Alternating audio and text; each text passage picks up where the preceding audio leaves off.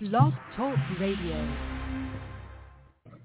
Stevie B's media production is a part of the Shellcaster Network. The proclamation of the gospel of Jesus Christ by members of the Churches of Christ. With your host, Stevie R. Butler. You're listening to the Gospel Light Radio Show.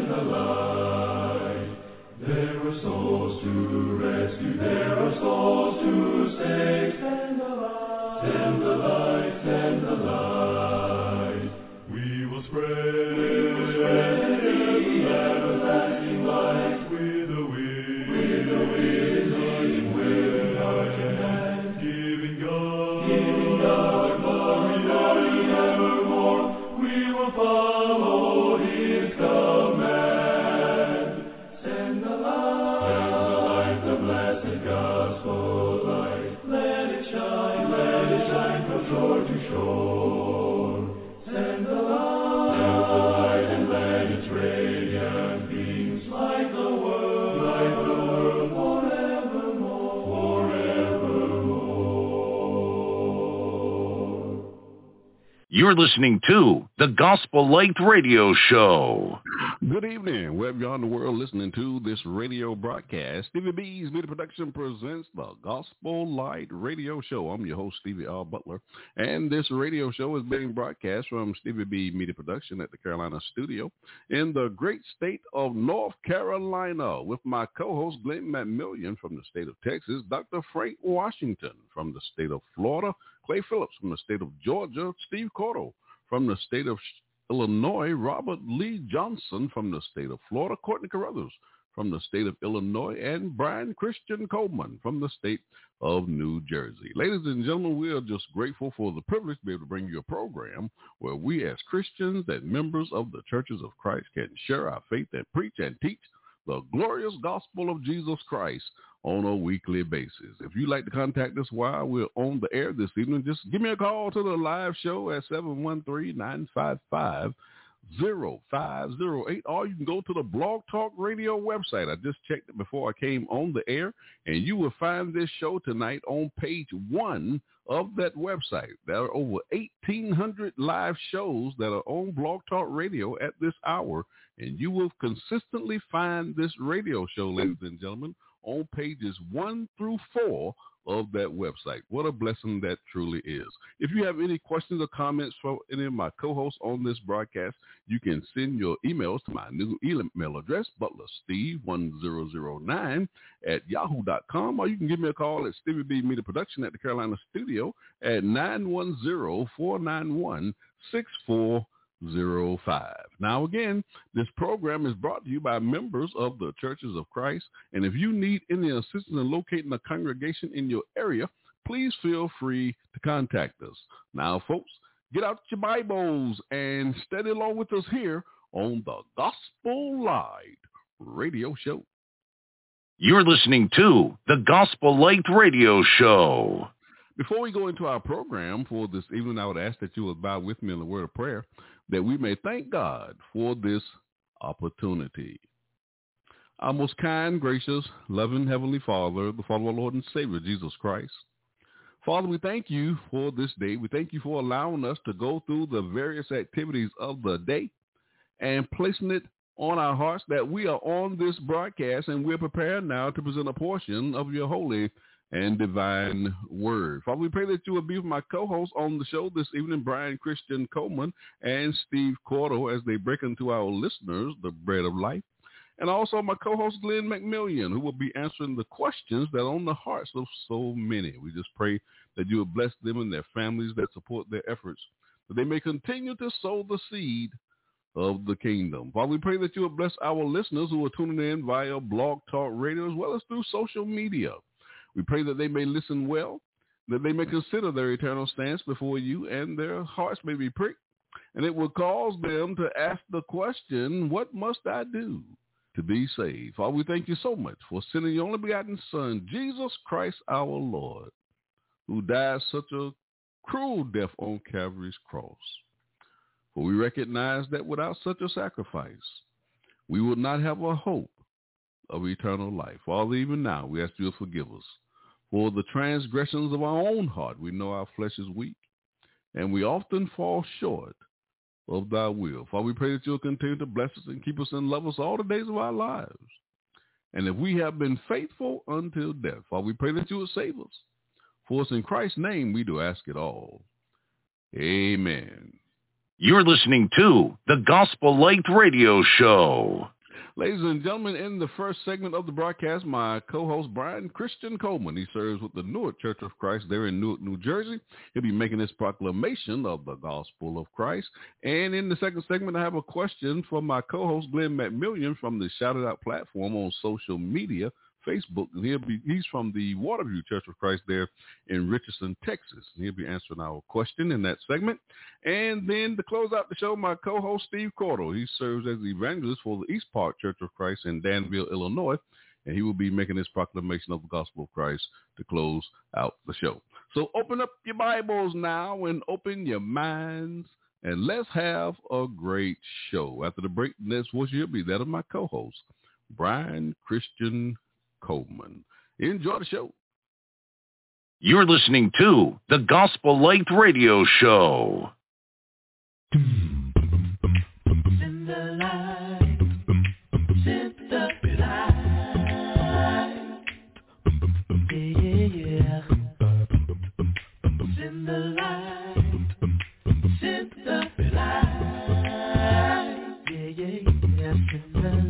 There's a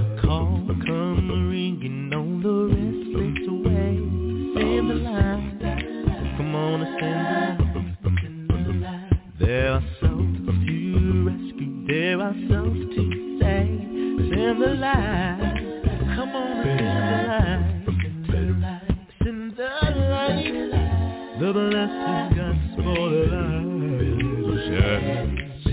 From shore to shore. Come on, send the line. The blessed gospel light. Let it shine forevermore.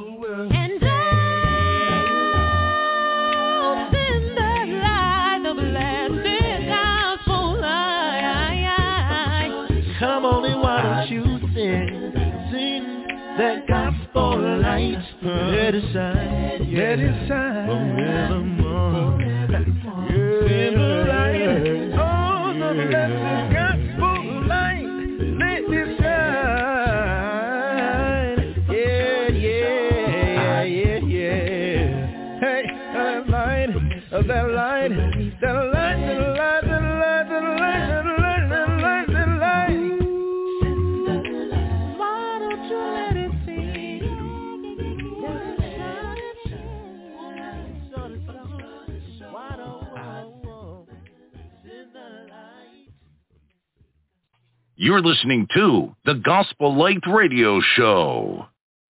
Give your attention to the proclamation of the gospel of Jesus Christ. Now, my co-host Brian Christian Coleman and his subject, Don't Park Here.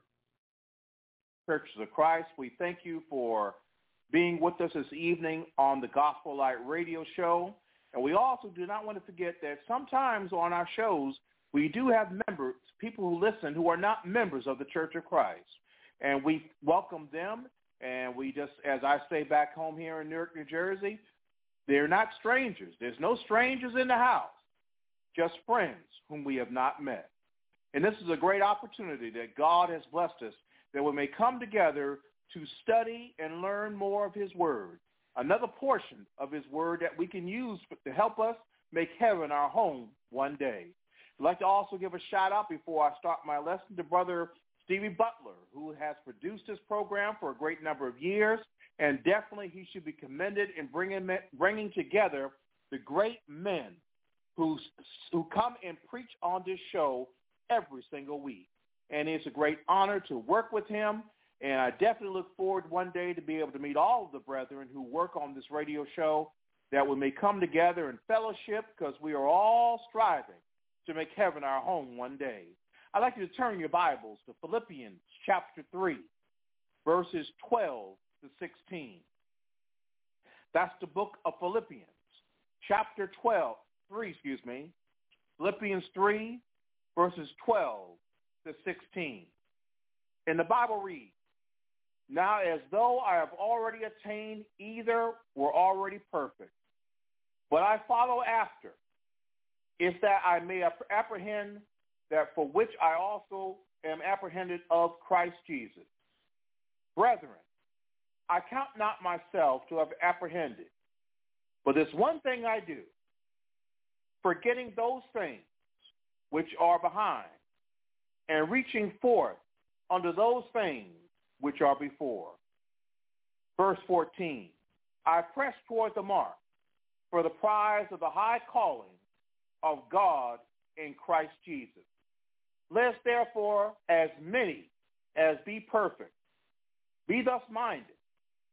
And if in anything ye be otherwise minded, God shall reveal even this unto you.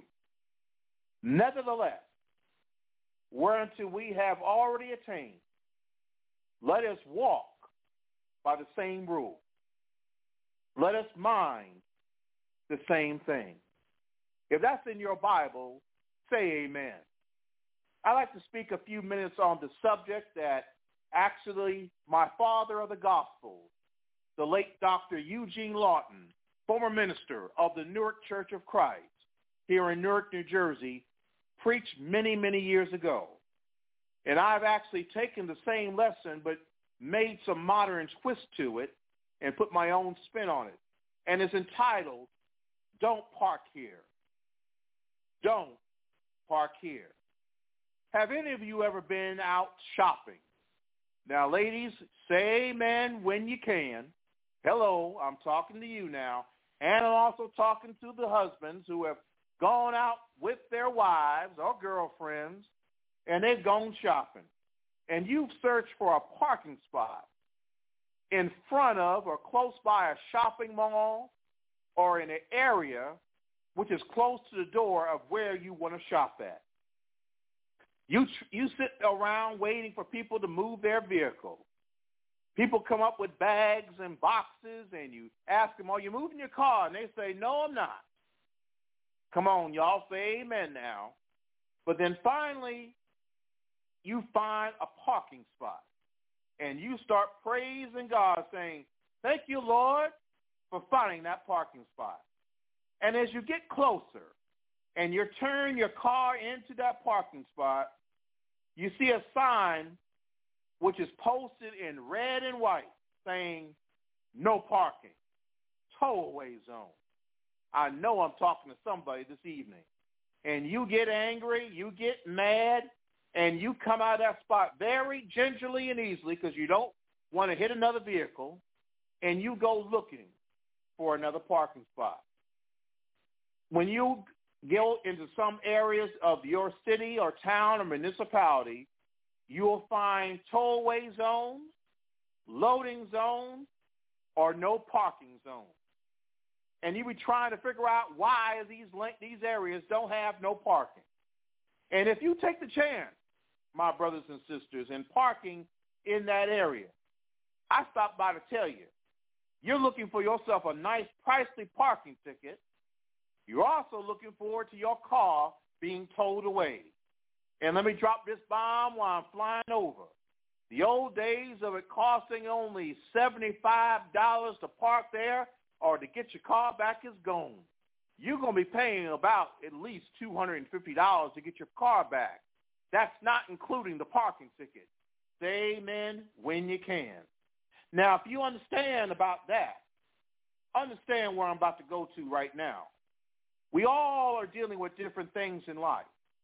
In Philippians, I enjoy this book so much because it brings so much motivation to let us know that we have a responsibility, that we have some goals that we need to shoot for. Verse 14 says, that I press toward the mark for the prize of the high calling of God in Christ Jesus. No matter where you are in your own individual Christian life, understand that you need to be pressing forward in meet and reaching your goals. And I'm not talking about reaching your personal goals of finance or anything of that nature or your job. I'm talking about the goal in reaching that Christ has set forth.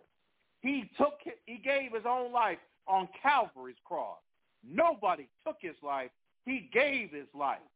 And because one day he wants us all to be able to stand before him and, and, he, and let him hear the words, well done, thou good and faithful servant.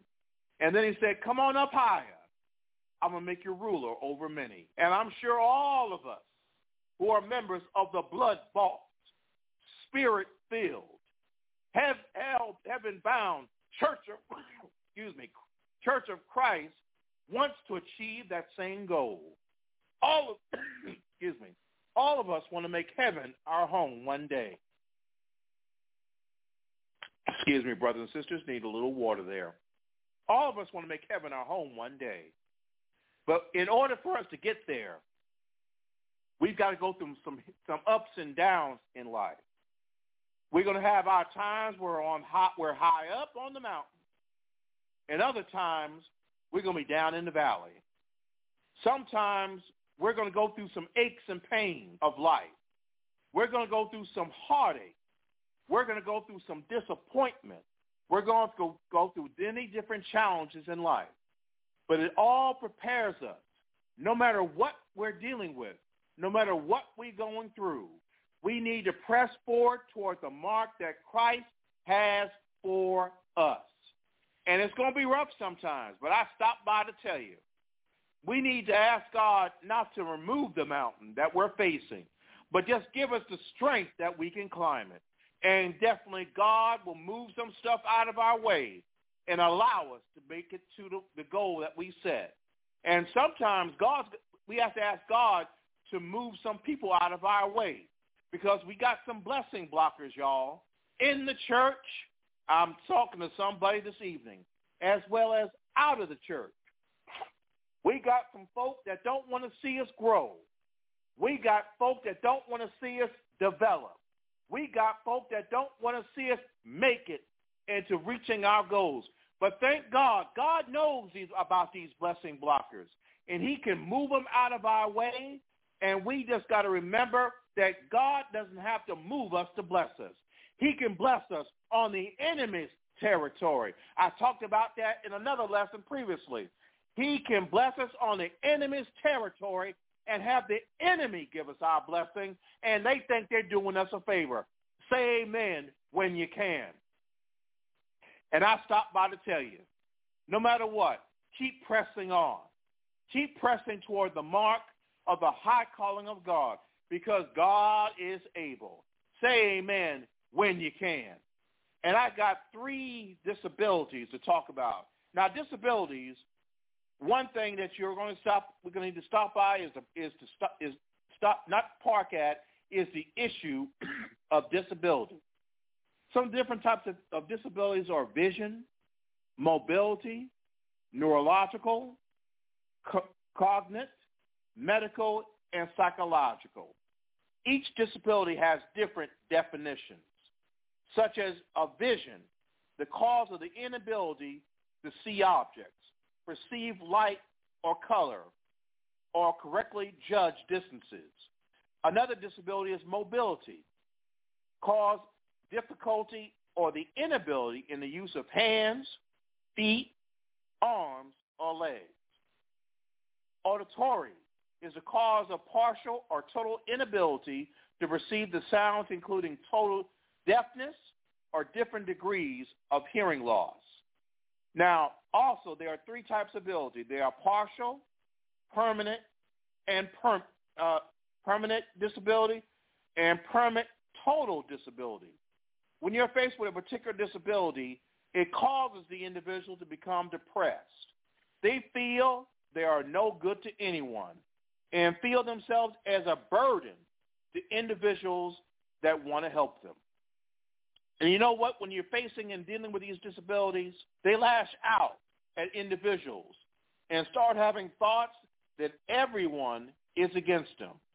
When a person gets into this rut of depression, it is very hard for that person to come out of depression. But I read about a man in history that was a strong man, an agile man, a man with energy to spare. that mean that man I'm speaking about is Franklin Delano Roosevelt. Franklin Delano Roosevelt was born in Hyde Park, New York in 1882. He became a New York State Senator in 1910. He later became Assistant Secretary of Navy between 1913 and 1919 under President Woodrow Wilson. He was nominated as the Democratic National Convention as the Vice President of the United States as a running mate, James M. Cox, who ran for president.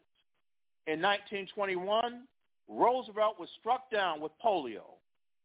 And at first, some people would believe that that was the end of his political career. But thank God it was not the end of the line for FDR. Roosevelt did not accept his particular situation. He began to work on himself physically and, and each and every day in order for him to get back to some type of physical strength. He even developed his own wheelchair from a kitchen table.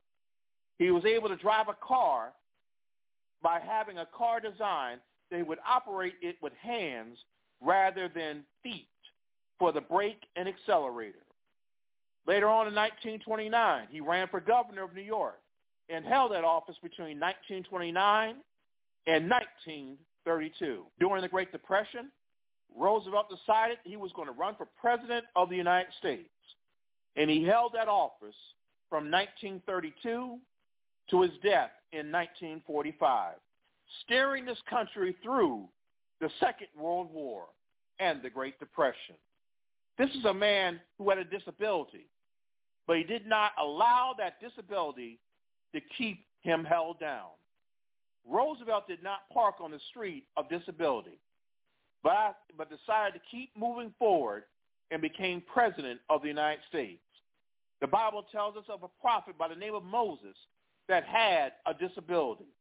The Bible teaches us in Exodus chapter 3, verses 4 and 5. and the Bible says, And when the Lord saw they had turned aside to see, God called unto him out of the midst of the bush and said to Moses and said, Here I am. And he said, Draw not nigh hither. Put off thy shoes from thy feet. For the place wherein thou standest is holy ground. And in verse, ma'am, God told Moses, I will send thee unto Pharaoh, and that thou mayest bring forth my people, the children of Israel, out of Egypt. Then Moses began to tell, tell God in verse 11, Who am I that I should go unto Pharaoh, And what should I bring forth? And, and that I should bring forth the children of Israel out of Egypt. In verse 13 and 14, Moses told, said unto God, and Moses said unto him, Behold, when I come unto the children of Israel, and shall they and shall say unto them, The God of your fathers hath sent me unto you, and they shall say unto me, What is his name? What shall I say unto them? And God said unto Moses, I am that I am. And he said, Thou shalt say unto the children of Israel, I am sent me unto you. And in Exodus 4 and 10, the Bible says, And Moses said unto Lord, I am not eloquent, neither heretofore, nor since thou hast spoken unto my, thy servant, but I am slow of speech and of a slow tongue. What this meant was that he had a stuttering problem, brothers and sisters. and God said unto Moses, who made your mouth? I know you have a stuttering problem all your life. And God told Moses, you have an older brother by the name of Aaron. Just whisper in his ear what you want to say, and Aaron will speak for you. Moses had a disability of speech, but God showed him that even though he had a disability, you can still be a servant unto me. And that lets us know that no matter what the, your disability, God has a purpose for you. We need to remember before we were born, we had when we were in our mother's womb, God had purpose for each and every one of us. So don't park at the street of disability. The second street I'm going to let you know you should be better not park at or should not park at is past failures. I don't care what you, who you are, where you grew up, where you went to school, where you graduate high school, college, what job you have, where you worked in the past few years, you have failed at one time or another. Come on, y'all. Say amen when you can. Each of us have failed in one sense of a word in our life. Everybody has failed in passing an examination, passing a course in high school or college, business, failed at work, failed as a child, failed as a parent. Each of us has failed in life. Failure is described as in a state of condition or not meeting a desirable or intended objective. When some people deal with major failure, they become depressed. They don't want to go to work. They don't want to be around the family. They get lack of energy, lack of focus, and even become suicidal. One thing that we must admit is that we're going to fail at least once in our lives. When I think of failure, I think about an individual that dealt with failure most of his life, from a youth right up to his adult years. That man is Abraham Lincoln, who was the 16th president of the United States. Abraham Lincoln was born on February 12, 1809 in Hodgenville, Kentucky. And Lincoln was, was born into poverty.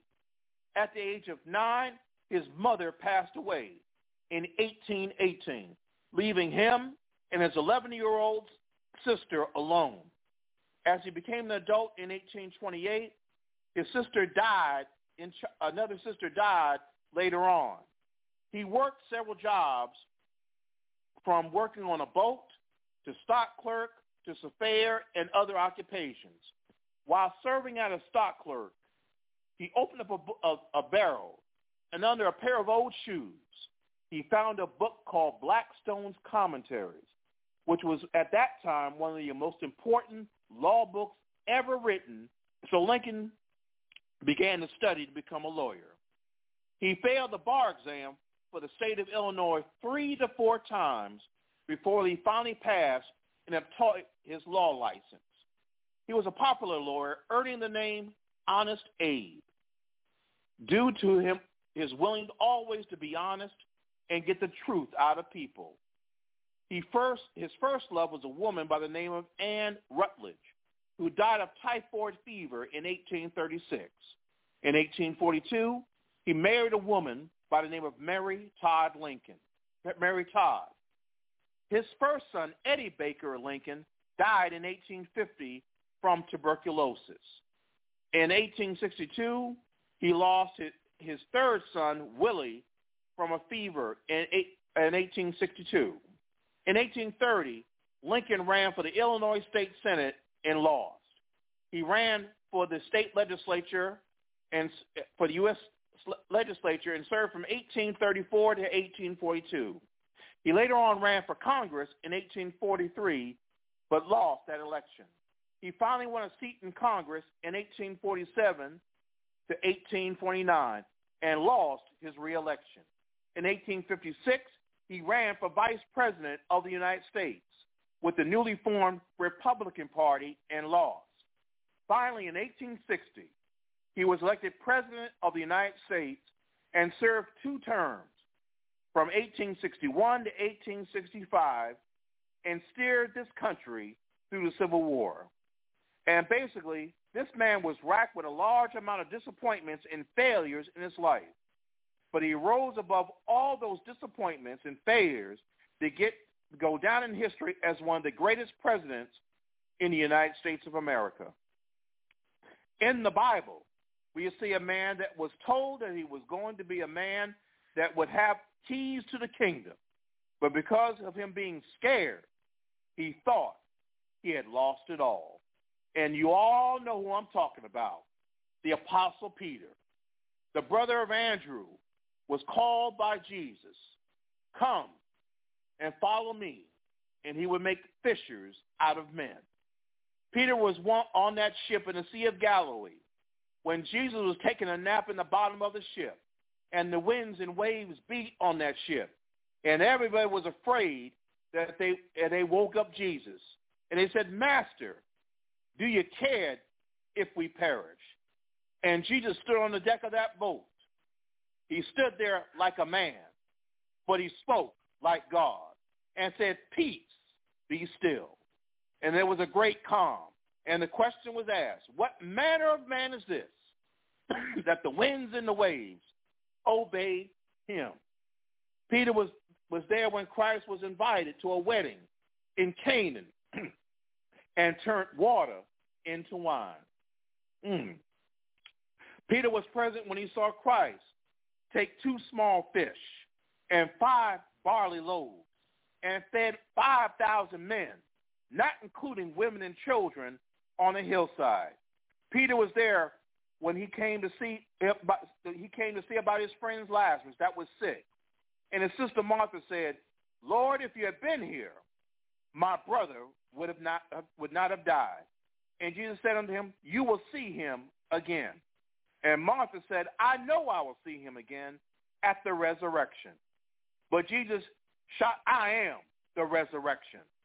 But she, and he said, Take me where you laid him. And Jesus stood there in front of the tomb.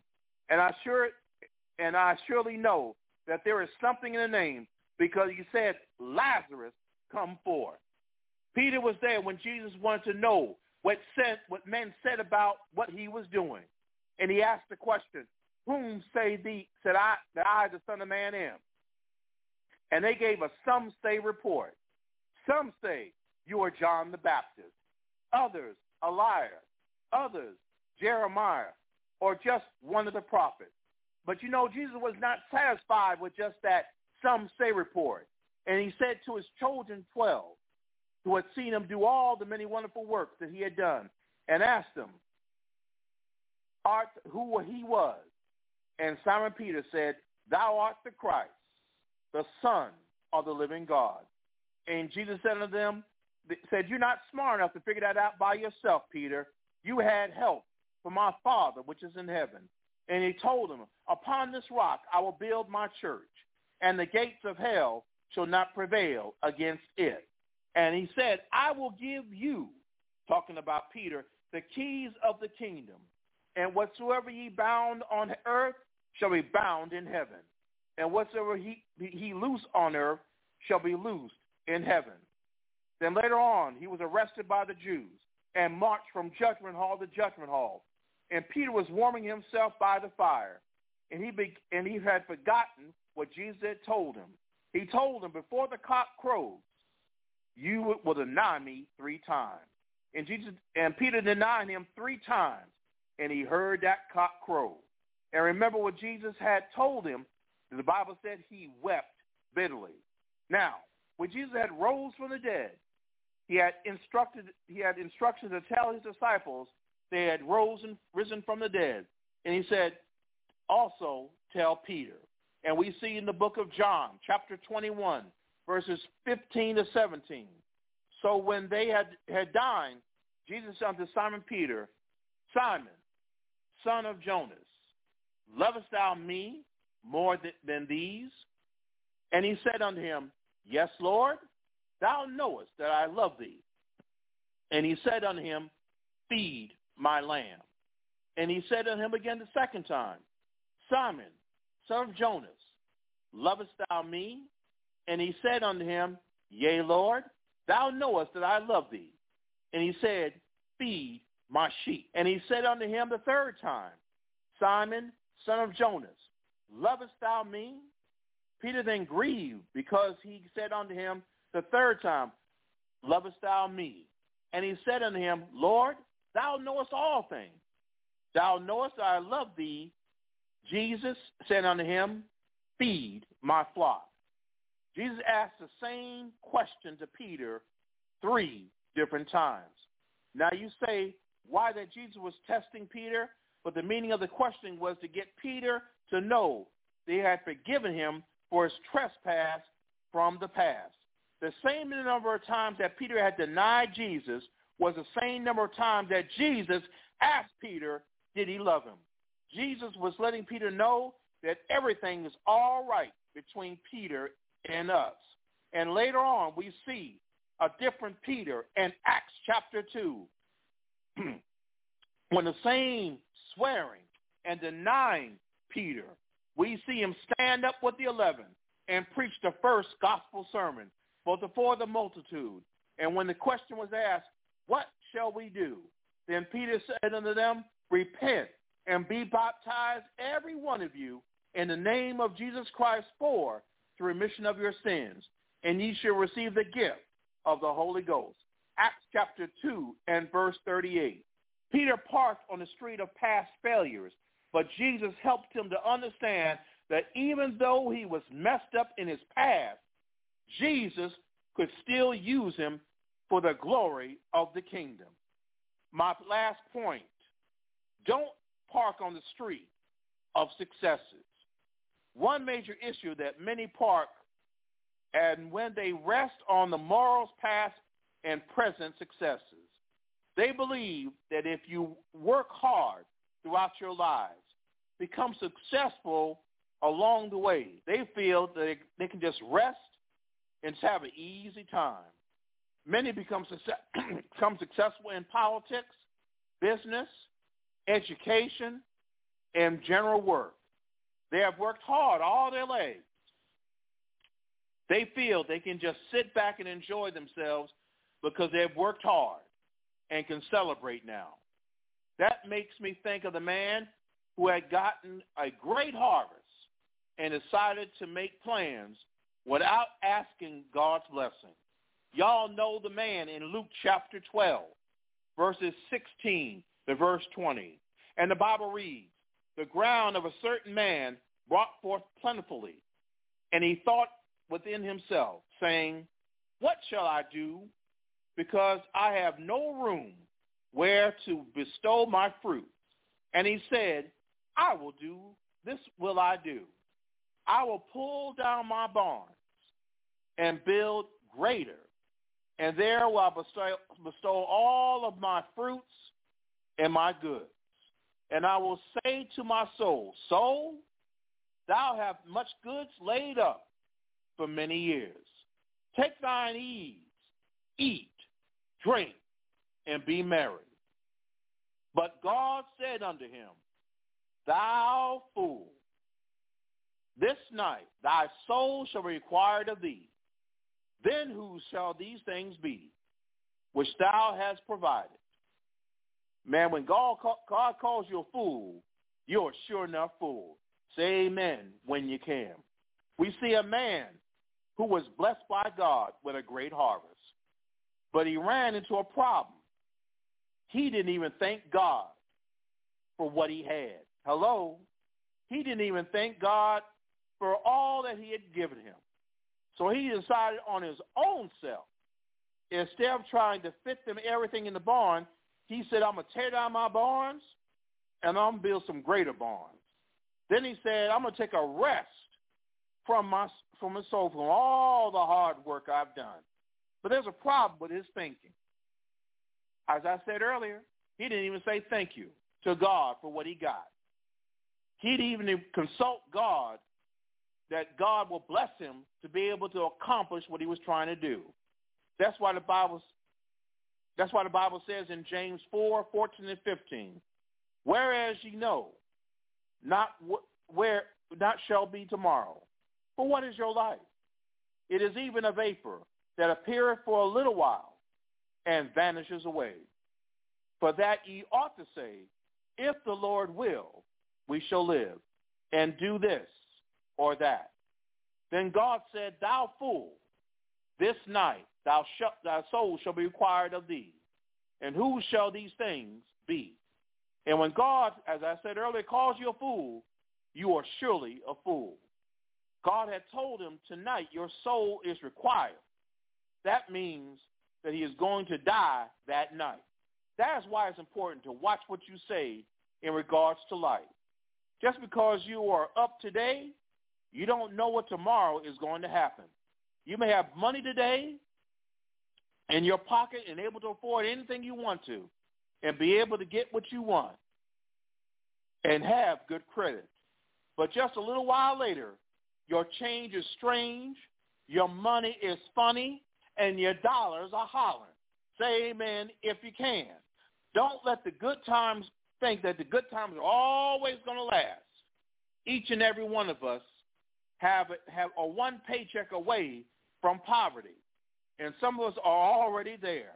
That's why we should not park on the street corner of past successes because this is the way this is the past that you that you have no way of knowing what the future is going to be.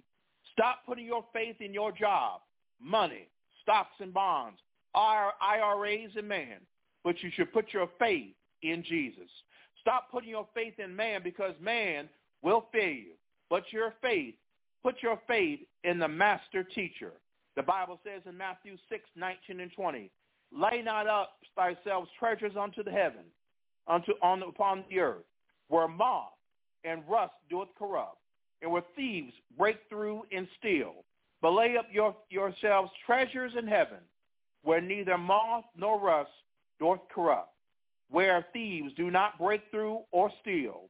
For where your treasure is, there will your heart be. Also, you need to put your hands in the master's hands. You need to let Jesus be the leader of your life.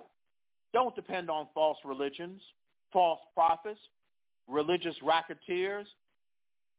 Man's opinion will lead, can lead you in different directions, but it will not lead you to salvation. That's why the Bible teaches us in Matthew 11, 28 to 30, Come unto me, all ye that labor and are heavy laden, and I will give you rest. Take my yoke upon you, and learn of me, for I am meek and lowly in heart, and ye shall find rest unto your weary souls. For my yoke is easy, and my burdens are light. You can only have that opportunity in Christ Jesus to have some light burdens. And don't and if you want to be saved, the plan of salvation is so simple. You've got to hear the gospel. Romans 10 in verse 17. Then you must hear the gospel. Believe the gospel, excuse me. John 8, 24. You must repent of your sins. Luke 13, 3 and 5. You must confess with your mouth the sweetest words that you will ever say, that you believe that Jesus Christ is the Son of God. Acts 8, 36 and verse 37. And then you must go down into liquid tomb of baptism for the remission of your sins. Acts chapter 2 and verse number 38. And what baptism does, it washes away your sins. Acts 22 and verse 16.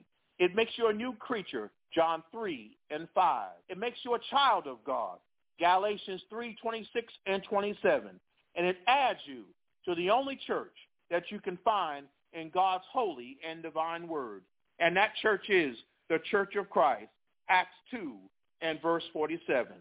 And if you are a member of the church right now and you have not been living right, you have made some mistakes along the road of success. You have turned left when you should have turned right. You have forsaken your assembly in the church. You have put God off when you should have put God on. Whatever your situation, you can come back unto him. You can rededicate your life back to Christ. So if you wish to be baptized or you have moved and you're a member of the church and you have not found a church home, contact Brother Stevie Butler on the Gospel Light Radio Show, and he will let you know of a congregation where you can call and find out who the preacher is and let that preacher know you heard a man on the Gospel Light Radio Show and you want to know where the church is so I can be baptized into the Church of Christ or where I can come and place my membership so you can get back in fellowship with God. I don't know what's on your heart tonight. I don't know what's on your mind, but I, I beg you and urge you to make put Christ first in your life. And let me just stop by and drop this last bomb while I'm flying over. When you put him in, when you put Christ in, first in your life, when you let him drive the car, let him keep on driving the car in your life, and he will bless you in so many ways. I know I may have been long-winded this evening, but I want to make these strong points this evening. I pray that this lesson falls on your hearts that you will make a difference in your lives. May God bless you and may God keep you. Thank you for listening.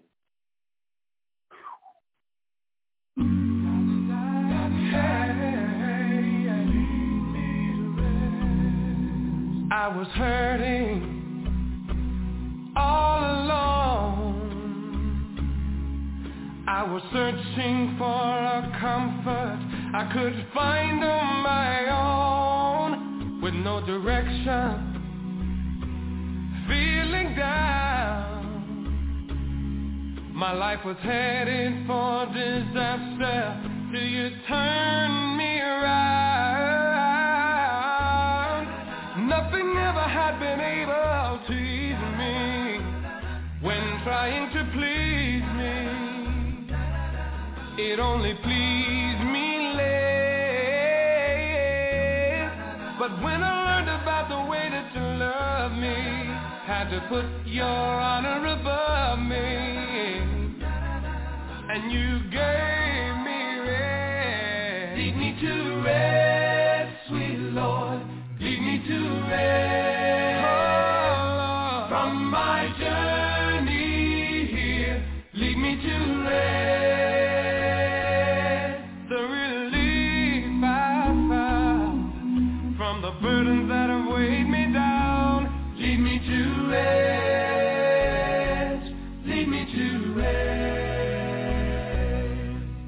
What a comfort.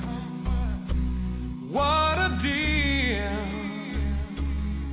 As I consider what you offered me, how can it be real? What should I offer in return? When the value of your blessings no one could ever, ever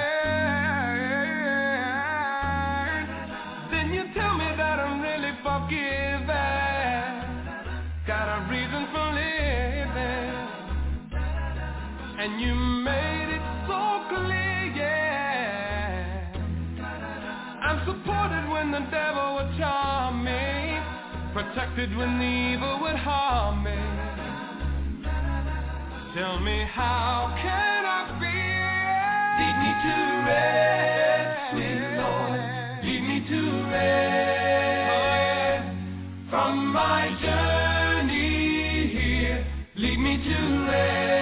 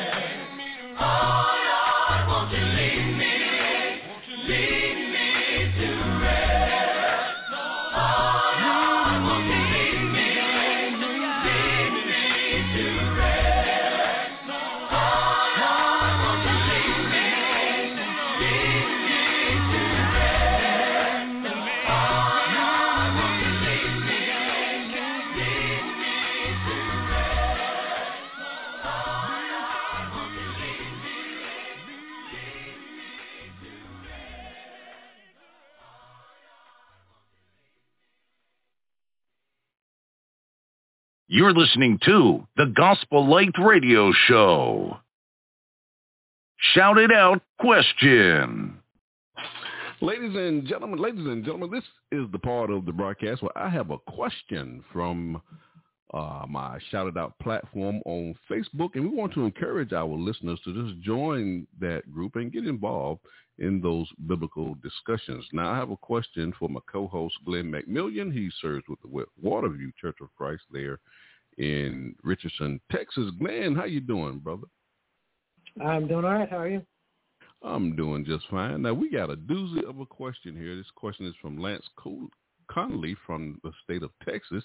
Now here's this question. He says, if a Church of Christ preacher decides that all household means they should baptize infants and another Church of Christ preacher refuses to do so cause they believe it means to exclude infants, how do you determine which one the which one is abusing the scriptures? What say you to this question? Uh, this is a, a very good question, and it's not really the question that he's asking. So on the surface, it sounds like he's asking a question about infant baptism, and we will answer that question for the sake of completeness. But that's not really the question that he's asking. What he's really asking is a question about biblical authority. So when we have two people, or two, in this case, two preachers who approach uh, biblical authority or, or a certain passage of scripture from different directions, how do we come to a, an understanding of which which interpretation is correct um, without uh, some sort of referee, as it were, uh, to make that determination. So he is basically attacking the idea that we can rely on Scripture alone to resolve these issues. That and he is in, insisting that we need some kind of super authority, some kind of special counsel, as it were, uh, to come in and to resolve this question. If two uh, two preachers ha- come to a different opinion about what something means in Scripture, and and that is understandable from a certain extent because there's there are lots of people who are in denominations that have such super authorities within them uh, that serve that function of interpreting scripture for their congregants. Um, but in the Church of Christ, in, in as the Apostle Paul and, and all of the other writers of the New Testament uh, make it clear, the writing of Scripture itself, the Scripture itself interprets itself. The Scripture itself will give you all of the information that you need in order to answer these questions. You don't need some kind of outside authority. There is no super authority there is no uh, central agency or, or special counsel set up in Scripture um, in, that has that function of resolving these things. The only thing that resolves these, these issues is the text of the New Testament itself. So he gives this example of uh, infant baptism, and this is a pretty good example because uh, it, it highlights one of several problems that you could have in this in this kind of interpretation. So we have one preacher who is making making the case that infant baptism is necessary because in Acts uh, we see Paul baptizing Lydia's entire household and the Philippian jailer's entire household. And so since the entire household is baptized, that should mean that anybody in the household is eligible for baptism, and therefore uh, that includes even infants if there happen to be have been infants in the household. And the problem with that, of course, is that the word household doesn't necessarily imply that infants are involved. So when we talk about scripture, we talk about we need a, a command, either a direct statement that says you must do this, that would be a command. An example, a an illustration, a clear illustration of somebody doing something that is approved, or a necessary inference. We, we see something that in Scripture that necessarily infers, that, that leaves no uh, outside or out, other explanation, but necessarily infers something. Uh, so in this case, they're making the case that household infers infant baptism, but household doesn't necessarily infer that. There is no, there's nothing in the word household that necess- necessitates an infant be involved in any way.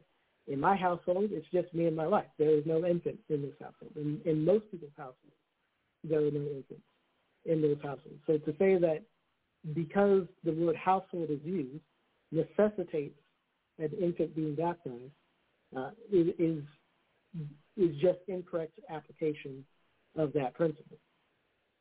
So how do we apply the principle? What we need to apply is that so when we come to these types of situations where we have something that may or may not be implied, we have to go outside of that text and look at other texts that deal with the same subject.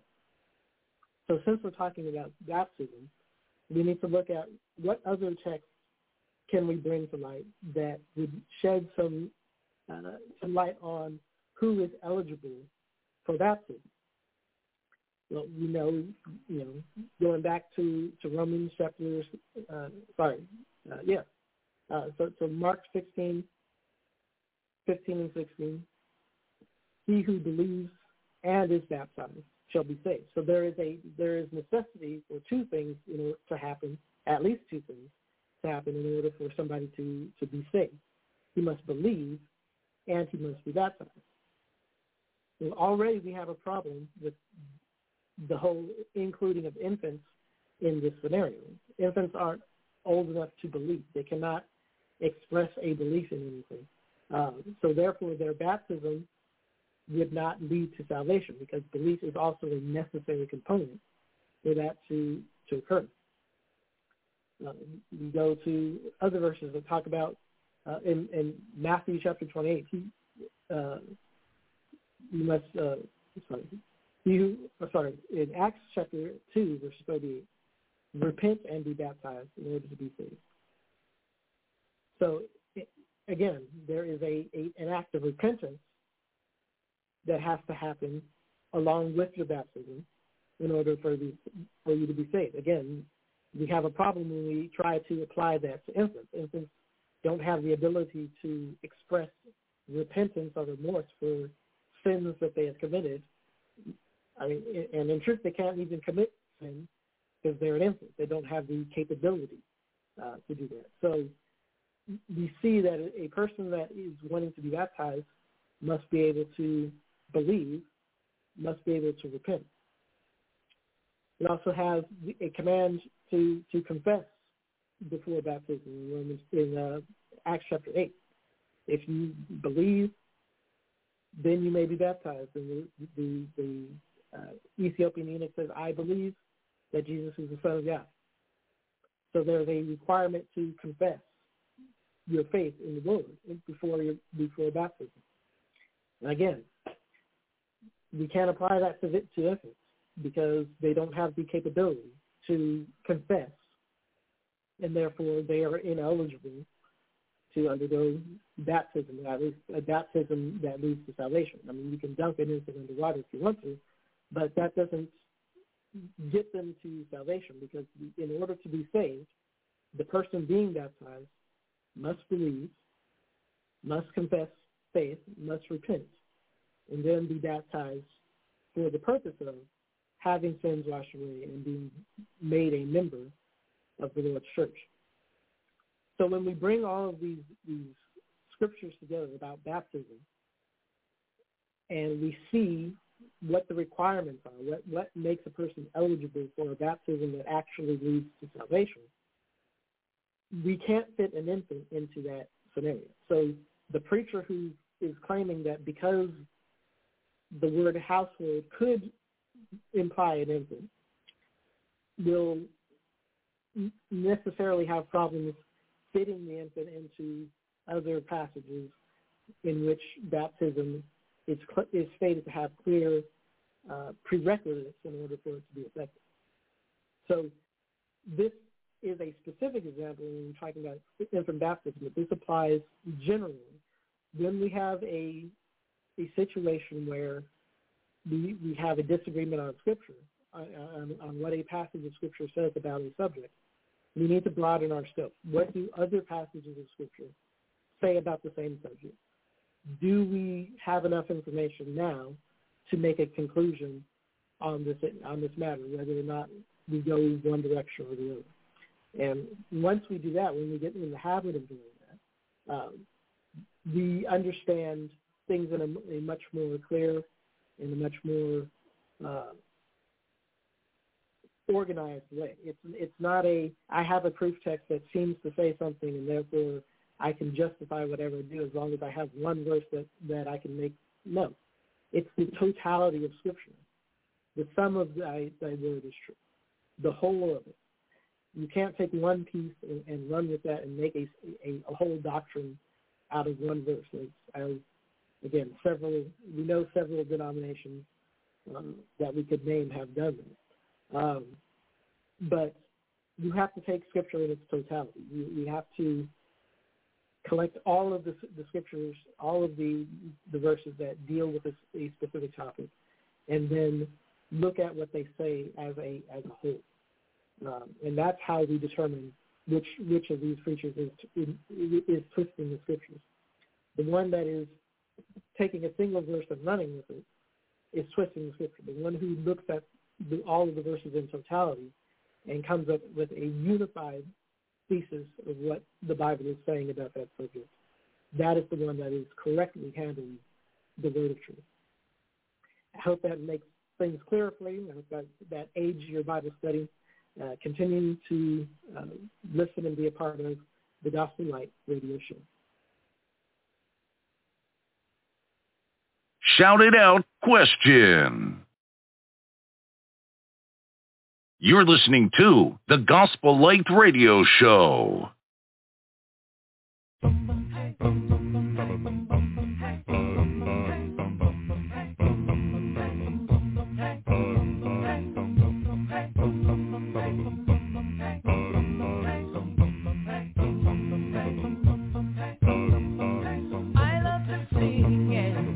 love to pray. I worship the Lord.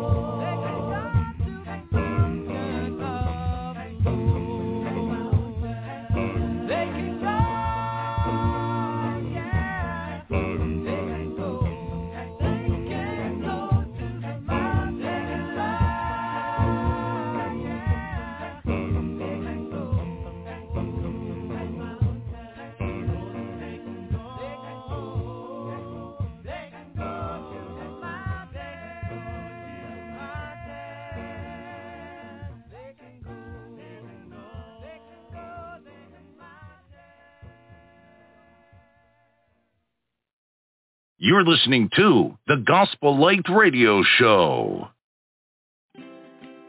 Is your congregation in need of lending for a building or expansion project? As your partner and advocate, Diversified Financial Network will take the time to understand your unique situation and develop a financing solution that meets your specific needs. It's an exciting time for your congregation, and what you need is a company with expertise in church financing early in the process. Call us today at 1-866-513-6665 or visit us at www.diversifiedfinancegroup.com.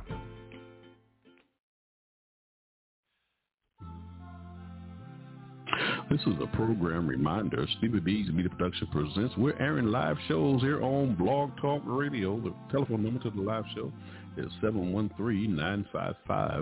713-955-0508 and the website is www.blogtalkradio.com forward slash Gospel Light Radio Show. On Tuesday, we I'm hosting a live show, What a Word from the Lord radio show. And this show will air every second, third, and fourth Tuesday of the month. And the show that airs on the second Tuesday of the month will air at 6 p.m. from 6 to 8 p.m. Eastern Standard Time, 5 to 7 p.m. Central Standard Time. And we have a guest speaker on this broadcast from the Brotherhood of the Church of Christ who will be making that proclamation of the gospel of Christ. And also on that broadcast, we have the Community Corner segment for small business owners and entrepreneurs who have products and services for our community. I also have uh, two co-hosts that'll be on that Tuesday night show. Lou Gilbert, he serves with the uh, Overbrook Park Church of Christ there in Philadelphia, Pennsylvania. And also Isa Mullins, he serves with the Church of Christ there in Cary, North Carolina. Then on the third Tuesday of the month from at 7 p.m. Eastern Standard Time, 6 p.m. Central Standard Time, I have my newest co-host, uh, Dr. Antherica Lane. She's a board-certified obstetricianist and gynecologist. She serves with the Gray Road Church of Christ in Cincinnati, Ohio. She'll be hosting her new show, Conversations with Dr. Lane. And then on the fourth Tuesday of the month at 7 p.m. Eastern Standard Time, 6 p.m. Central Standard Time, my co-host Kelly Fletcher, she serves with the Livingstone Church of Christ there in uh, Indianapolis, Indiana. And she has her show, The Kelly Fletcher Show. Then on Thursday evening, each week from 6 to 8 p.m. Eastern Standard Time, 5 to 7 p.m. Central Standard Time, I'll be hosting a live show, the Gospel Light Radio Show. And I have seven co-hosts on this radio show. Clay Phillips from the state of Georgia, Dr. Frank Washington from the state of Florida, Steve Porter from the state of Illinois, Robert Lee Johnson from the state of Florida, Ed McMillion from the state of Texas, Courtney Carruthers from the state of Illinois, and Brian Christian Coleman from the state of New Jersey. On this show, these co-hosts will be making their proclamation of the gospel of Christ. And each week I have two co-hosts on the air with me. And I'm also taking a question from my social media platform on Facebook called Shout It Out. So I'll be posing to one of my co-hosts on that live show. Then on Friday night, I will be hosting a live show, Stevie B Acapella Gospel Music Blast. And this radio show is the 2022 recipient for the NACAMA, the National Academy of Christian Acapella Music Artists Award for Outstanding Achievement in Record or Radio. And this show will air every, oh, this show will air from 9 to 11 p.m. Eastern Standard Time 8 to 10 p.m. Central Standard Time. On this radio show, I'm playing some of the world's greatest acapella gospel music artists, the sweet sounds of voices, and we're also interviewing the various artists and producers, uh, comedians, etc. And we're also debuting new music and featuring old music on the broadcast as well. And every third Friday of the month, we have the Top 20 Countdown show, and we also have on-demand episodes uh, there's just a variety of musical platforms that you can listen to, wherever you're getting your favorite podcast from. Uh, so, uh, just to name a few, Spotify, uh, iHeartRadio, Amazon Music, Apple iTunes, YouTube, etc. And we also have recorded version shows. These shows will, will be, uh, they were album debuts mostly. And some of the same playlists that I use on the live show here on Blog Talk Radio, I just took my voice out of that show. And these shows can only be heard on iHeartRadio, on Deezer, and also on Amazon Music. These shows are in beta hi-fi, so the sound quality is excellent. And we want to thank all of our sponsors who are sponsoring these radio shows. If you want to be a sponsor, just contact my sponsorship manager, Michelle Marco, from Fort Lauderdale, Florida. The telephone number is 954-687-4705. And the three E's of Stevie B's media production, it is the objective of this broadcast. We want to educate, we want to edify, we want to encourage you in a study of God's Word. And that will conclude my program announcements. You're listening to the Gospel Light radio show. Stay tuned. You're listening to the Gospel Light Radio Show.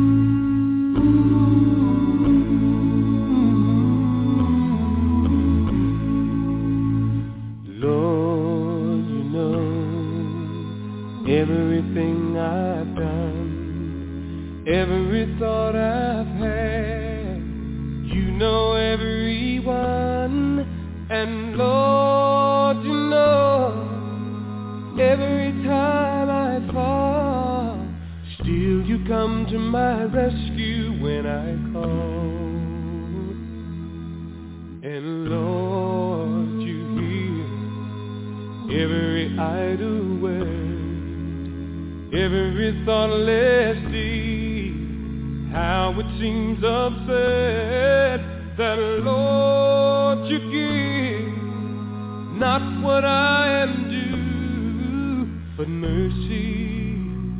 You come to my rescue. You come to my rescue. You come to my rescue. Oh,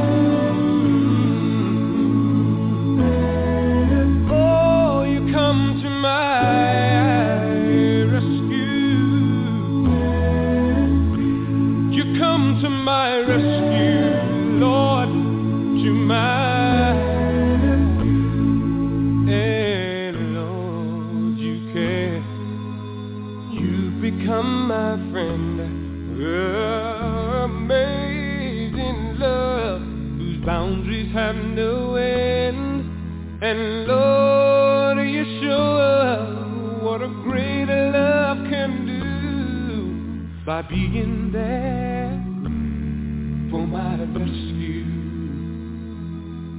And Lord, I give all I can give, all, my all of my heart, long as I shall live. So Lord, oh Lord, I just want to thank you for coming, coming to my rescue. You come to my rescue.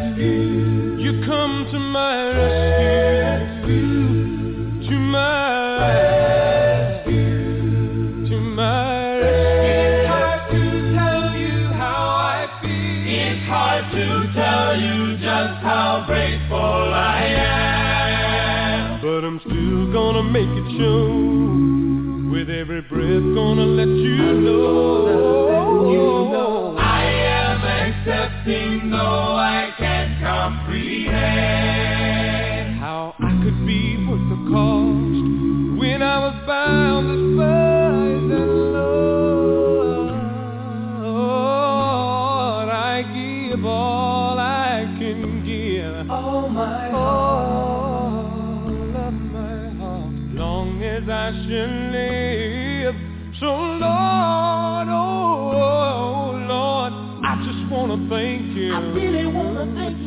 Coming, for coming to my rescue. Oh, You come to my rescue.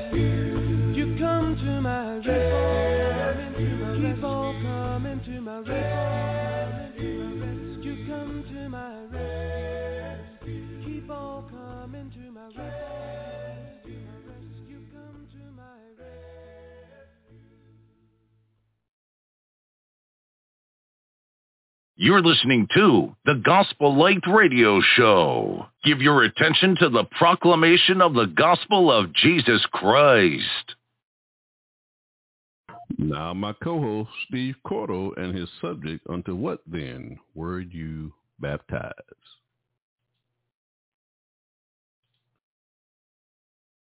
Good evening, Stevie, and thank you for having me on the show once again. And welcome to our listening audience on the Blog Talk Radio platform or whatever platform you happen to be on.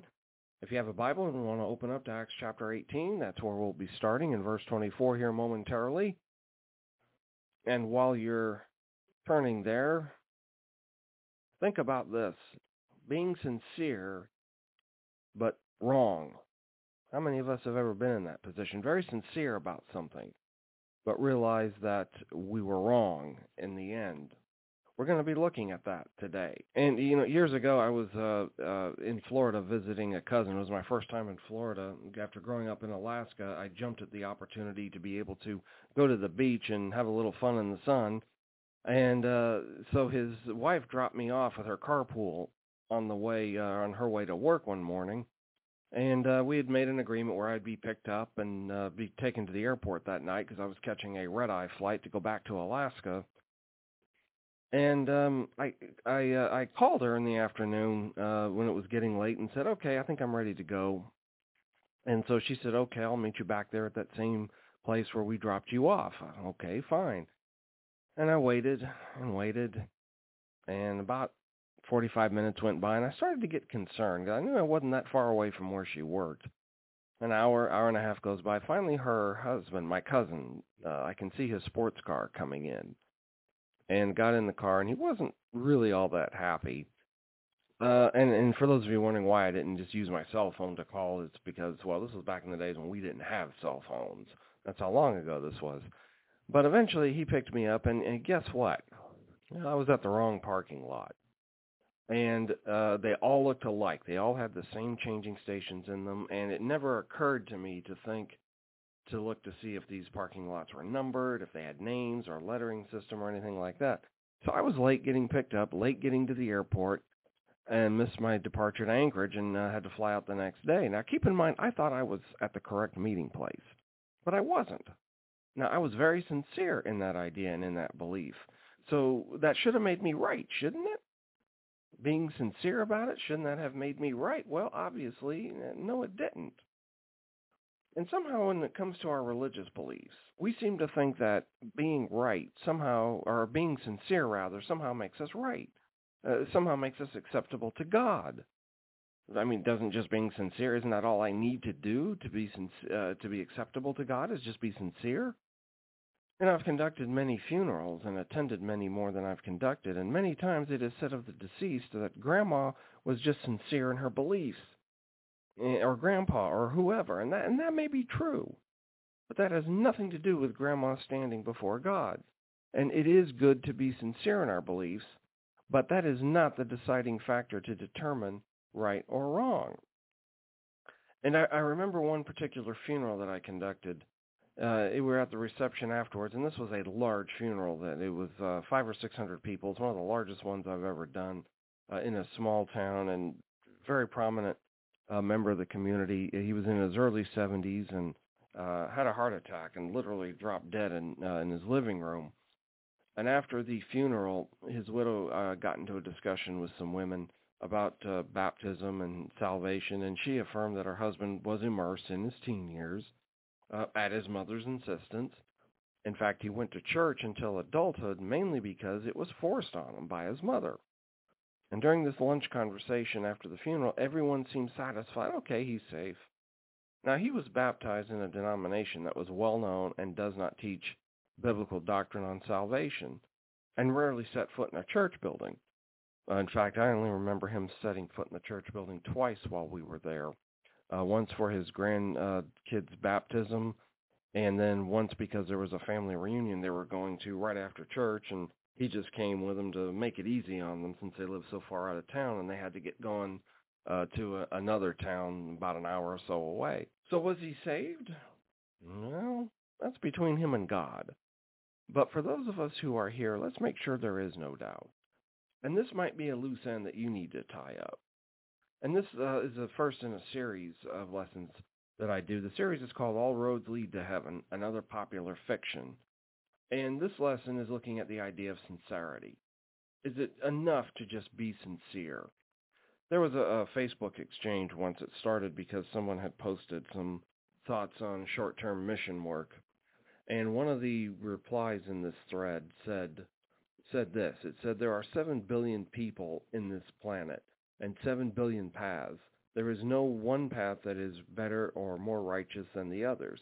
Our heart guides the path right for each of us if we quietly listen and don't allow religion to get in the way. So 7 billion people on this planet, 7 billion paths. And and no one uh, path is better than the other. So it's one of those find your own way and be sincere. And this is a prominent belief that many churches have and many individuals have as well. Well, today in our text, we're going to look at some people who were sincere, but they were wrong, beginning in verse 24 of Acts chapter 18. In this lesson I called it, Unto What Then Were You Baptized? With the subtitle, I'm sincere, so I must be right. We're going to see a man named Apollos, and we're going to see 12 other men who were disciples of John the Baptist. And if Paul did like so many people today did, and if Aquila and Priscilla did what so many people today did, they would have just said, hey, guys, as long as you're sincere in what you believe, that's fine. And they would just let them go on in their in their sin and in their error. But they didn't. Because in matters of faith, like other realities of life, sincerity is not enough. We must be sincere, yes, but it's more important that the object of our faith uh, be correct. And in, in Acts chapter 18, look at verse 24, and look first of all at this man named Apollos. He's an eloquent man from Alexandria, which arguably was probably the second, maybe third most important city in the Roman Empire and it was uh, kind of what we today might call a college town. It had a huge library there, a lot of philosophy, a lot of uh, uh, rhetoric, and, and, and a lot of uh, uh, great ideas, kind of like Athens was. So in verse 24 of uh, Acts 18, a certain Jew named Apollos, born at Alexandria, an eloquent man and mighty in scriptures, came to Ephesus. This man had been instructed in the way of the Lord, and being fervent in spirit, he spoke and taught accurately the things of the Lord, though he only knew the baptism of John. So he began to speak boldly in the synagogue. When Aquila and Priscilla heard him, they took him aside and explained to him the way of God more accurately. When he, and when he desired to cross to Achaia, the brethren wrote, exhorting the disciples to receive him. And when he arrived, he greatly helped those who had believed through grace, for he vigorously refuted the Jews publicly, showing from the scriptures that Jesus is the Christ. Now notice he's eloquent and powerful. He, he's a great speaker. He's a great preacher. He's he's one that they the people like to listen to. He could hold their attention, and he had a thorough knowledge of the scriptures. Uh, but it was the Old Testament, of course. That's what they had then. The New Testament uh, hadn't been written yet, and he's familiar only with the baptism of John. So his knowledge of the gospel is incomplete. And so uh, where he uh, he learned that somewhere, probably in uh, Alexandria, and uh, now here he is uh, in Ephesus, uh, preaching and teaching and sincere. Yeah, he's very sincere, but he's wrong. And some things we see about Apollos are his dedicated, uh, how he used his talent. He he it sounds like he could have probably gotten really wealthy off of this if he had been one of those uh, uh, uh, uh, speakers like Cicero and some of these others could have gone into politics or something. But no, he dedicated his talent to the Lord, and he boldly proclaimed uh, what he knew and what he believed. He wasn't timid about it. But here's another thing. Look at verse 26. He was not too proud to admit he was wrong when when he realized that he was taught or that he had been teaching uh, some things that were wrong. And so he he learned from that and he continued to grow and continued to grow uh, in the knowledge uh, that he needed. Now we don't know exactly what his uh, deficiency was, if you will. We don't know exactly what the error was, but uh, there there was something there not quite right. And so here comes Aquila and Priscilla. And let's just take a minute and look at them and how they conducted themselves when they encountered this uh, the the error here. You notice first of all they themselves had sufficient knowledge to recognize the error. Uh, uh, wait a minute, what did he say? Oh wait, that's not quite right. Uh, what what what Apollos is saying there? Yeah, we need to go and talk to him. They recognized the error, and they did not believe that error was acceptable as long as one was sincere. Yeah, you know what? He's sincere though, isn't he? Yeah, he's sincere. Okay, well, I'll just let it go. It's okay. It's all good. He's he's sincere in what he believes, even though he's wrong. They didn't take that. They realized, hey, there's there's something wrong here. He's not he's not uh, on uh, uh, on target as far as proclaiming the truth. And then notice too, they thought the best of him. In other words, they did not consider him a dishonest teacher. Oh, he's teaching something different. He's dishonest. He's he's uh, in error. He's he's uh, just doesn't have an honest heart. He's trying to lead people astray. They they looked at it as, hey, this guy just needs some help. He needs to be taught more perfectly. And instead of going and talking to others over lunch after church, hey, did you hear what he said? Oh, I can't believe he said that. Instead of talking to others, they went to Apollos. And they did not embarrass him publicly. They handled this privately. Now, there's some lessons there for us today. How many of us uh, have done something like this? We hear the preacher or we read something that eh, maybe isn't quite right, but rather than go to the person and say, hey, let's talk about this. I need to ask you some questions. We go to everybody else. We start writing letters or to our various publications, and we start getting in the pulpit in the classroom and just denouncing people uh, for the error. And and instead of going and talking to the person and making sure we understand it and maybe trying to study with them. But uh, Aquila and Priscilla had a kind and gentle spirit here in their approach they did not want to just win an argument. They wanted to win a soul, and that's how they looked at it. And that's the way we need to be looking at it. They acknowledged to Apollos that a great deal of what he taught was accurate. And so instead of attacking him, they built on the truth he already possessed instead of going in and tearing down. Hey, you know, you're right on these things. It's like there there are people in some of the denominations, if you were to go to them, say with a list of 10 doctrinal questions, and then you came to me and gave me the same questions and I filled them out. Some of these denominational people, we're going to agree on about seven or eight or nine of those things. But you take your standard fundamentalist uh, church, like the Baptist church or the Assemblies of God or whatever, there's going to be two or three key things that we won't agree with them on. Very key.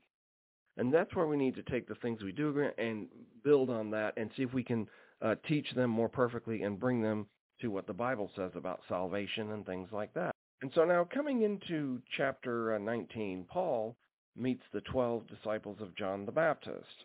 And I read this out of the King James Version because there's a, a sentence in here that I, I like how the King James words it. And it came to pass, verse 1, chapter 19 of Acts, it came to pass that while Apollos was at Corinth, Paul, having passed through the upper coast, came to Ephesus. And finding certain disciples, he said unto them, Have ye received the Holy Ghost since ye believed? And they said unto him, We have not so much as heard whether there be any Holy Ghost. And he said to them, Unto what then were you baptized? So they said, Into John's baptism. And then Paul said, John indeed baptized with a baptism of repentance, saying to the people that they should believe on him who would come after him, that is, on Christ Jesus. And when they heard this, they were baptized in the name of the Lord Jesus. And when Paul had laid his hands on them, the Holy Ghost came on them, and they spake in tongues and prophesied. And all the men were about twelve. Now notice, he comes to town, and I don't know where he met these guys. It doesn't really say how he uh, crossed paths with them. And he starts talking to them, and, and it looks like they're, they're disciples. And Luke's use of this term reflects that Paul had this perception that when he uh, got there that there that they were disciples, they were Christians. There's nothing to indicate any inadequacies in the faith or anything, and so they're talking. And then uh, he asked them, and something apparently triggered something in Saul's mind. So he asked them, "Did you receive the Holy Spirit?" Starting this conversation with them, assuming that they are disciples uh, of Jesus, and they said, "Huh? Holy Spirit? We haven't even heard whether there was a Holy Spirit." So their belief here looks like it's incomplete. And so the response of these men may be intended also to say they were just unaware of the Spirit's outpouring. So Paul says to them, Unto what then were you baptized? Okay, wait a minute. These guys, I thought they were disciples. Maybe not. Okay, so unto what then were you baptized? Uh, John's baptism.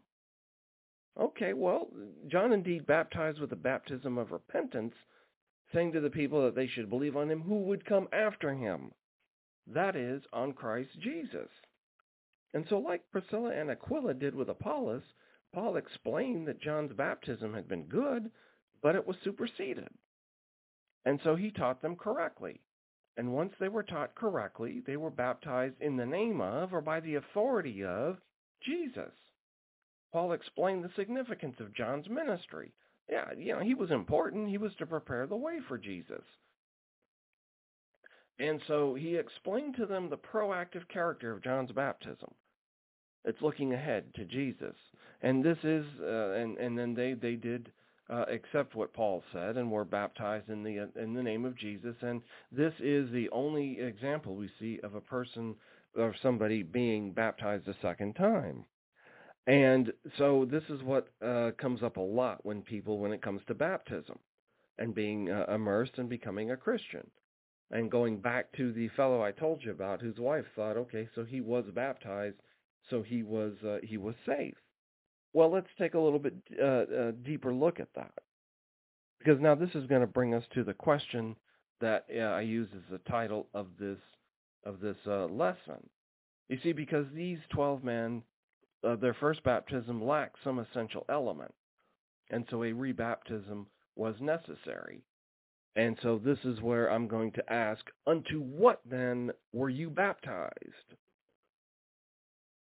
And I'm going to ask another question. Here's the follow-up question. May we conclude that if one's baptism lacks some essential element, then rebaptism is necessary if one's baptism lacks some essential element, is rebaptism necessary? Well, let's look at some essential elements. Number one, the proper mode of baptism. Now, a lot of churches out there will teach it do okay, we we yeah, we'll immerse you, but we'll also pour or we'll sprinkle. And I've known a lot of people who, yeah, I just had water poured on my head and I felt like that was good enough. Uh, and a friend once told me that um, you know, it was legalistic to uh, require baptism by immersion. But hold your finger there at Acts chapter 19 and jump over with me for just a minute to Romans chapter 6, where Paul says of baptism in verse 4, Romans 6, verse 4, we were buried with him through baptism into death, that just as Christ was raised from the dead by the glory of the Father, even so we should also walk in a newness of life. Now notice he says baptism is a burial. Now think about a funeral, that funeral that I told you about when we went to bury the man. What did we do? What do you do anytime you bury someone? Do you just lay them on the ground and pour a cup of dirt on them and say, okay, that's good, and, and go on? Well, no, we have a hole dug and we put them in it and we cover them up. That's what a burial is. So how can pouring water on somebody's head or sprinkling a little water be considered a burial? Well, the answer is it can't. So that is the proper mode. Also, here's something else to keep in mind. And this is one of those discoveries I made accidentally. Uh, looking at um, uh, Luke chapter 16, the rich man and Lazarus. When the rich man is uh, in torment and he cries out to Father Abraham, Have mercy on me, and send Lazarus that he may dip the tip of his finger in water and cool my tongue, for I am tormented in this flame. Now, take a wild guess. That word dip, take a wild guess. What do you think that is in the original language? Yeah, it's a form of the word baptize. So if the various translators into English had transliterated this like they did Acts 2.38 and Romans chapter 6 and other places, they would have said to send Lazarus that he may baptize the tip of his finger in water. Instead, they translated it. And there's, I think, a story and a history as to uh, why the translations ended up the way they did, and that's another story for another discussion for another time. But the proper mode is immersion, and that is no, that is not legalistic. That's just simply doing what the word says. The second essential element you need is the proper authority. You need to be baptized in the name of or by the authority of Jesus Christ. And that uh, we see in Acts chapter 19. They were baptized in the authority of Jesus. They were not baptized to join a church or because mom or dad or whoever said I needed to do it. And then uh, the proper purpose is for the forgiveness of our sins. Now, I have a friend who one time in conversation mentioned that she had been baptized, immersed five times. And I said, huh? Why so many times? And she said, well, it, eh, there are times that I've switched churches, and in order to join the church, they've always made me get baptized okay, if you're being baptized as part of a church ordinance so that you can join the church, and I'm holding using air quotes here, that's not the right reason. That's first of all, you cannot join the New Testament church.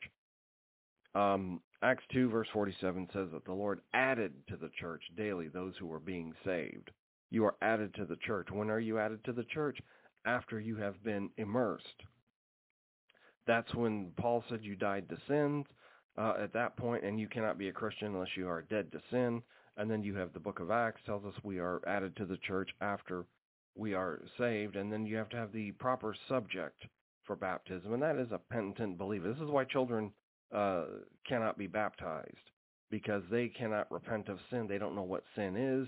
I'm talking infants and toddlers. They don't know what sin is. And so they can't be taught. They can't be studied with at that point. So it is, that's why it is needless to baptize infants and toddlers and that and that sort of thing. So if you are lacking one or more of these elements, then rebaptism would be appropriate. And in Acts chapter 19, we see the proper authority for their baptism was lacking. Paul took them and baptized them in the name or by the authority of Jesus. And there have been some cases throughout uh, throughout my time as a preacher that I have baptize people a second time. And if if uh, we are baptized, think of this: if we are baptized by sprinkling or pouring, as I said, that is not the proper mode. That was not even a baptism. If we were baptized by the authority of anyone other than Jesus, such as joining a church, uh, because I have a relationship. You know, this is where you know teenagers or somebody they're dating a Christian, and the Christian said, you know, I'm not going to marry you or get serious unless you're baptized. Okay, so I'll get baptized or the kids are at school or I mean at camp and hey all the cool kids are getting baptized so I guess I will. And then if we are baptized as a what is called a public confession of faith meaning uh, I was saved today and and and prayed the sinner's prayer and now I'm going to get into the baptism classes for the next 6 weeks and then I'll be baptized to show my faith. That's the wrong reason. Even if it was by immersion, that's the wrong reason. And then if you're not for uh, uh, repenting, if we are not baptized with a penitent heart where we're going to change our lives, then that is a, an essential element that's missing. And so again, let's clarify a couple things here. If if your baptism was improperly administered or for a non-biblical purpose, it should be repeated correctly for the correct purpose. And when one is scripturally baptized, there is never a need to be baptized again. Uh, some people occasionally have doubts, and this is something for you uh, baptizers to think about uh, before you baptize someone. A practice that I started many years ago, and I got it from from somebody when I was in Bible school. Uh, he had baptized all three of his kids, and before he baptized them, uh, he gave them a piece of paper and said, "Write down today's date and what you're doing and why you're doing it." And I've had people do that, especially if it's a second baptism and they're not real sure why I did the first one. I don't think I knew enough. Don't think I understood. Okay, so here's a piece of paper. Write down today's date and what you're doing. You're being baptized because, and, and just write this little note to yourself. And then fold it up, put it in your wallet, put it in your purse, put it under your pillow, put it in your Bible. In fact, maybe even make a few copies of it and put some in the drawer. And if you ever have a doubt, you can go back and look at this paper and see what you were doing and why you did it. And and then sometimes people they'll write it out and they'll hand it to me and say, "Here, does this look okay?" And I'll hand it right back to them. I don't even read it. I hand it right back to them and say, "Yep, that this is this is a note to you. You need to decide if this is right and th- what you're doing." And so that if you look at this years from now, it's your words about what you're doing, and I don't have anything to do with it. This is your note to you and uh, I've done that. I don't know if anybody's ever used it, uh, but uh, it's something that I have done. And um, the the the man that I know uh, who whose kids did this, I do know a one of them occasionally. I think look back at it. But once we have clothed ourselves with Christ in baptism, remember the blood of Christ continually cleanses us from our sins. And at that point, all we have to do is repent, uh, confess our sins to God. And, you know, there might be amends we have to make with humans that we've offended, and that's that's okay if we have to do that. But here's the caveat. Here's where we have to be careful. Look at 1 John chapter 1, where he says, This is the message which we have heard from him and declare to you that God is light, and in him is no darkness at all. If we say that we have fellowship with him and walk in darkness, we lie and do not practice the truth. But if we walk in the light as he is in the light, we have fellowship with one another, and the blood of Jesus Christ, his Son, cleanses us from all sins. Now notice, walk in the light as he is in the light. See, when our lives are lived in God's light, two things happen. One, we have fellowship with one another. And the second thing is the blood of Jesus Christ, his Son, cleanses us from all sin. It continues to do it. But notice we have to continue to walk in the light. Walk in the light as he is in the light. Now, it does not mean moral perfection. And I think this is something that a lot of critics of Christianity don't get. A lot of Christians don't get it. We don't have to be morally 100% perfect equal to that of God. We are humans. We are fallen. All have sinned and fallen short of the glory of God. So we'll sin. But what we have to understand is to continue walking in the light, eh, the difference between walking in the light and occasionally sinning versus uh, we go off the rails and we're no longer walking in the light. here's the way I, I illustrate it. Just picture you're you're walking across the parking lot. Uh, it's rained and it's wet and there's a puddle and you slip and you fall in the puddle. You get up, you you know dry yourself off as best you can and and get the dirt off you and you go on. That's the person walking in the light who sins occasionally. Now, someone who uh, say uh, you, know something about mud puddles and water that it's a magnet to kids, and you know, on Sundays she's dressed in her best clothes. My nine-year-old will say, "Hey, can I go out and jump in that mud puddle?" And I'll say, "Don't even think about it." Uh, you know, your mom's not going to be happy. You're in your dress clothes. I'm not going to be happy. And so, if if, if in that case uh, that the kid goes out and just jumps in the puddle and is splashing water and having a good time, in disobedience to what mom or dad said, that's the person who leaves the faith and is no longer walking in the light. They're jumping uh, into the mud puddle, jumping into sin, They've left the, the faith and they're having a good time. They're enjoying it. That's the person who has uh, left the faith. That's the person that needs to be, uh, really needs to be taught and really needs to be brought back and needs to be restored. So that's the difference between the two. We will occasionally sin, but we we don't make it our way of life. We don't make it our habits. So let me go back to a question that I asked just a minute ago. May we conclude that if one's baptism lacks some essential element, that rebaptism is necessary. That's the question I asked earlier. The answer is definitely yes. We may conclude that if one's baptism lacks an essential element, rebaptism is necessary. So if you're asking yourself, uh, you know, hey, I was baptized in the XYZ church or ABC church or whatever, do I need to be rebaptized to be pleasing to God? Well, ask yourself these questions. Ask yourself, was I baptized with the right mode? In other words, was I immersed or did I just have water poured on me? Was I baptized by the right authority? Was I baptized, in other words, by the authority at the instruction of Jesus Christ or because the uh, the uh, church leadership said I had to be baptized to join the church? Was I baptized for the right purpose? Was I baptized for the forgiveness of my sins? And was I ba- uh, with the right subject for baptism? Was I a penitent believer when I was baptized? See, if you're lacking any of these essential elements, you really need to consider rebaptism in order to make your calling and election sure. Because we want, we, we like, you know, God desires all men to be saved and come to a knowledge of the truth, and that's what uh, everybody on this program wants. We want everybody to ask, uh, as Stevie says in his prayer, uh, what must I do to be saved? We want everybody to ask that, and we want you to get the right answer. So if you're looking for that answer, let us help you. And if you need to be rebaptized, contact someone on the bap- uh, on the broadcast contact one of the uh, churches of Christ in your area. We'll help you find one. We want you to make sure that your calling an election is sure. And that's my lesson for this evening. Thank you for having me on the show, Stevie. Thank you, audience, for t- tuning in, and uh, we'll see you on the next show. You're listening to the Gospel Light Radio Show. When God says no, and we won't listen to the end, Just remember, don't forget. Father knows Father knows what's best.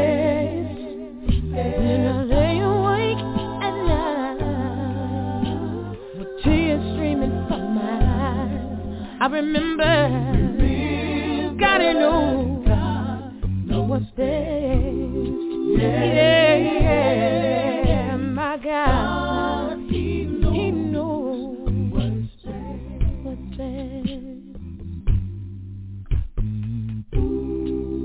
Late in the midnight hour, I was crying and all alone, waiting for an answer. My hope gone. I even called on my best friend, and she could not be found. Lord, you said you'll never leave me nor forsake me. Lord, where are you now? So I went to church the next Sunday morning, looking for my breakthrough. I knew a change would come if I just hold on, cause God's word is true. But then the preacher said something, and it took me by surprise. Sometimes God says no, but just like Job, you gotta trust him, my child. When God says no, when the preacher said it, I didn't quite understand it. He said, don't forget, just trust your Father, cause he knows what's best. When I lay awake in the middle of the night, with tears streaming from my eyes, I remember, Father knows, mm, no matter what you're going through, God, cause he knows, Father knows. And I started to feel a little better, cause he started talking about my Jesus. In the Garden of Gethsemane how he prayed to the Father, let this cup pass from me. Then he did just like me, y'all. Said he went to his best friend, and his friend let him down. He said, my God, my God, why have you forsaken me? Where are you now? You see, sometimes God is moving and we don't understand. See, Jesus paid the cost when we were lost, and it was all a part of God's master plan. So when you're waiting for that answer, and God says no to you, just go ahead and shout, and have no doubt that the Father knows more than you when God says no. No,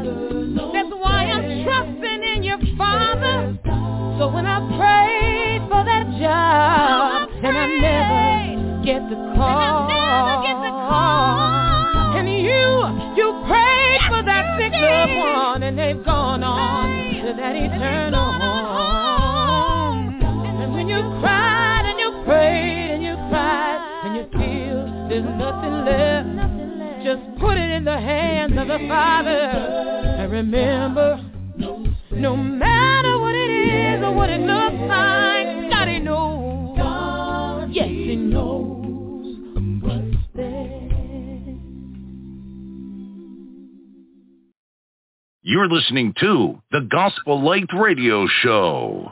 Ladies and gentlemen, that is our show for this evening. I want to thank you for spending a little time with us in a study of God's Word. I want to thank my co-hosts Brian Christian Coleman and Steve Cordle.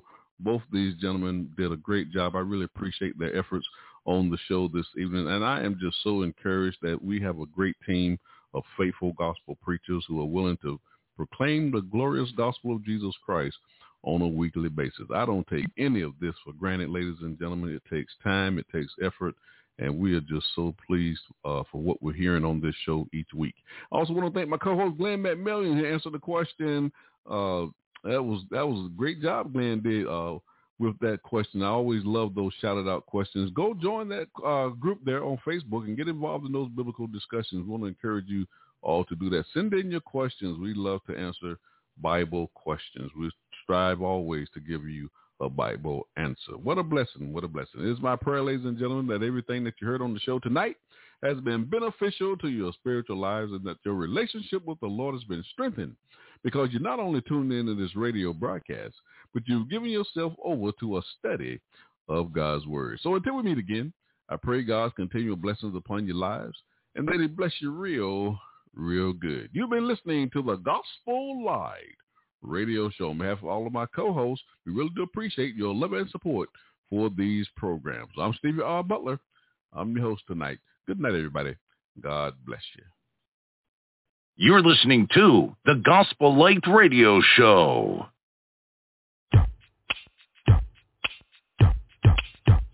God's hand is amazing. Wipe your weeping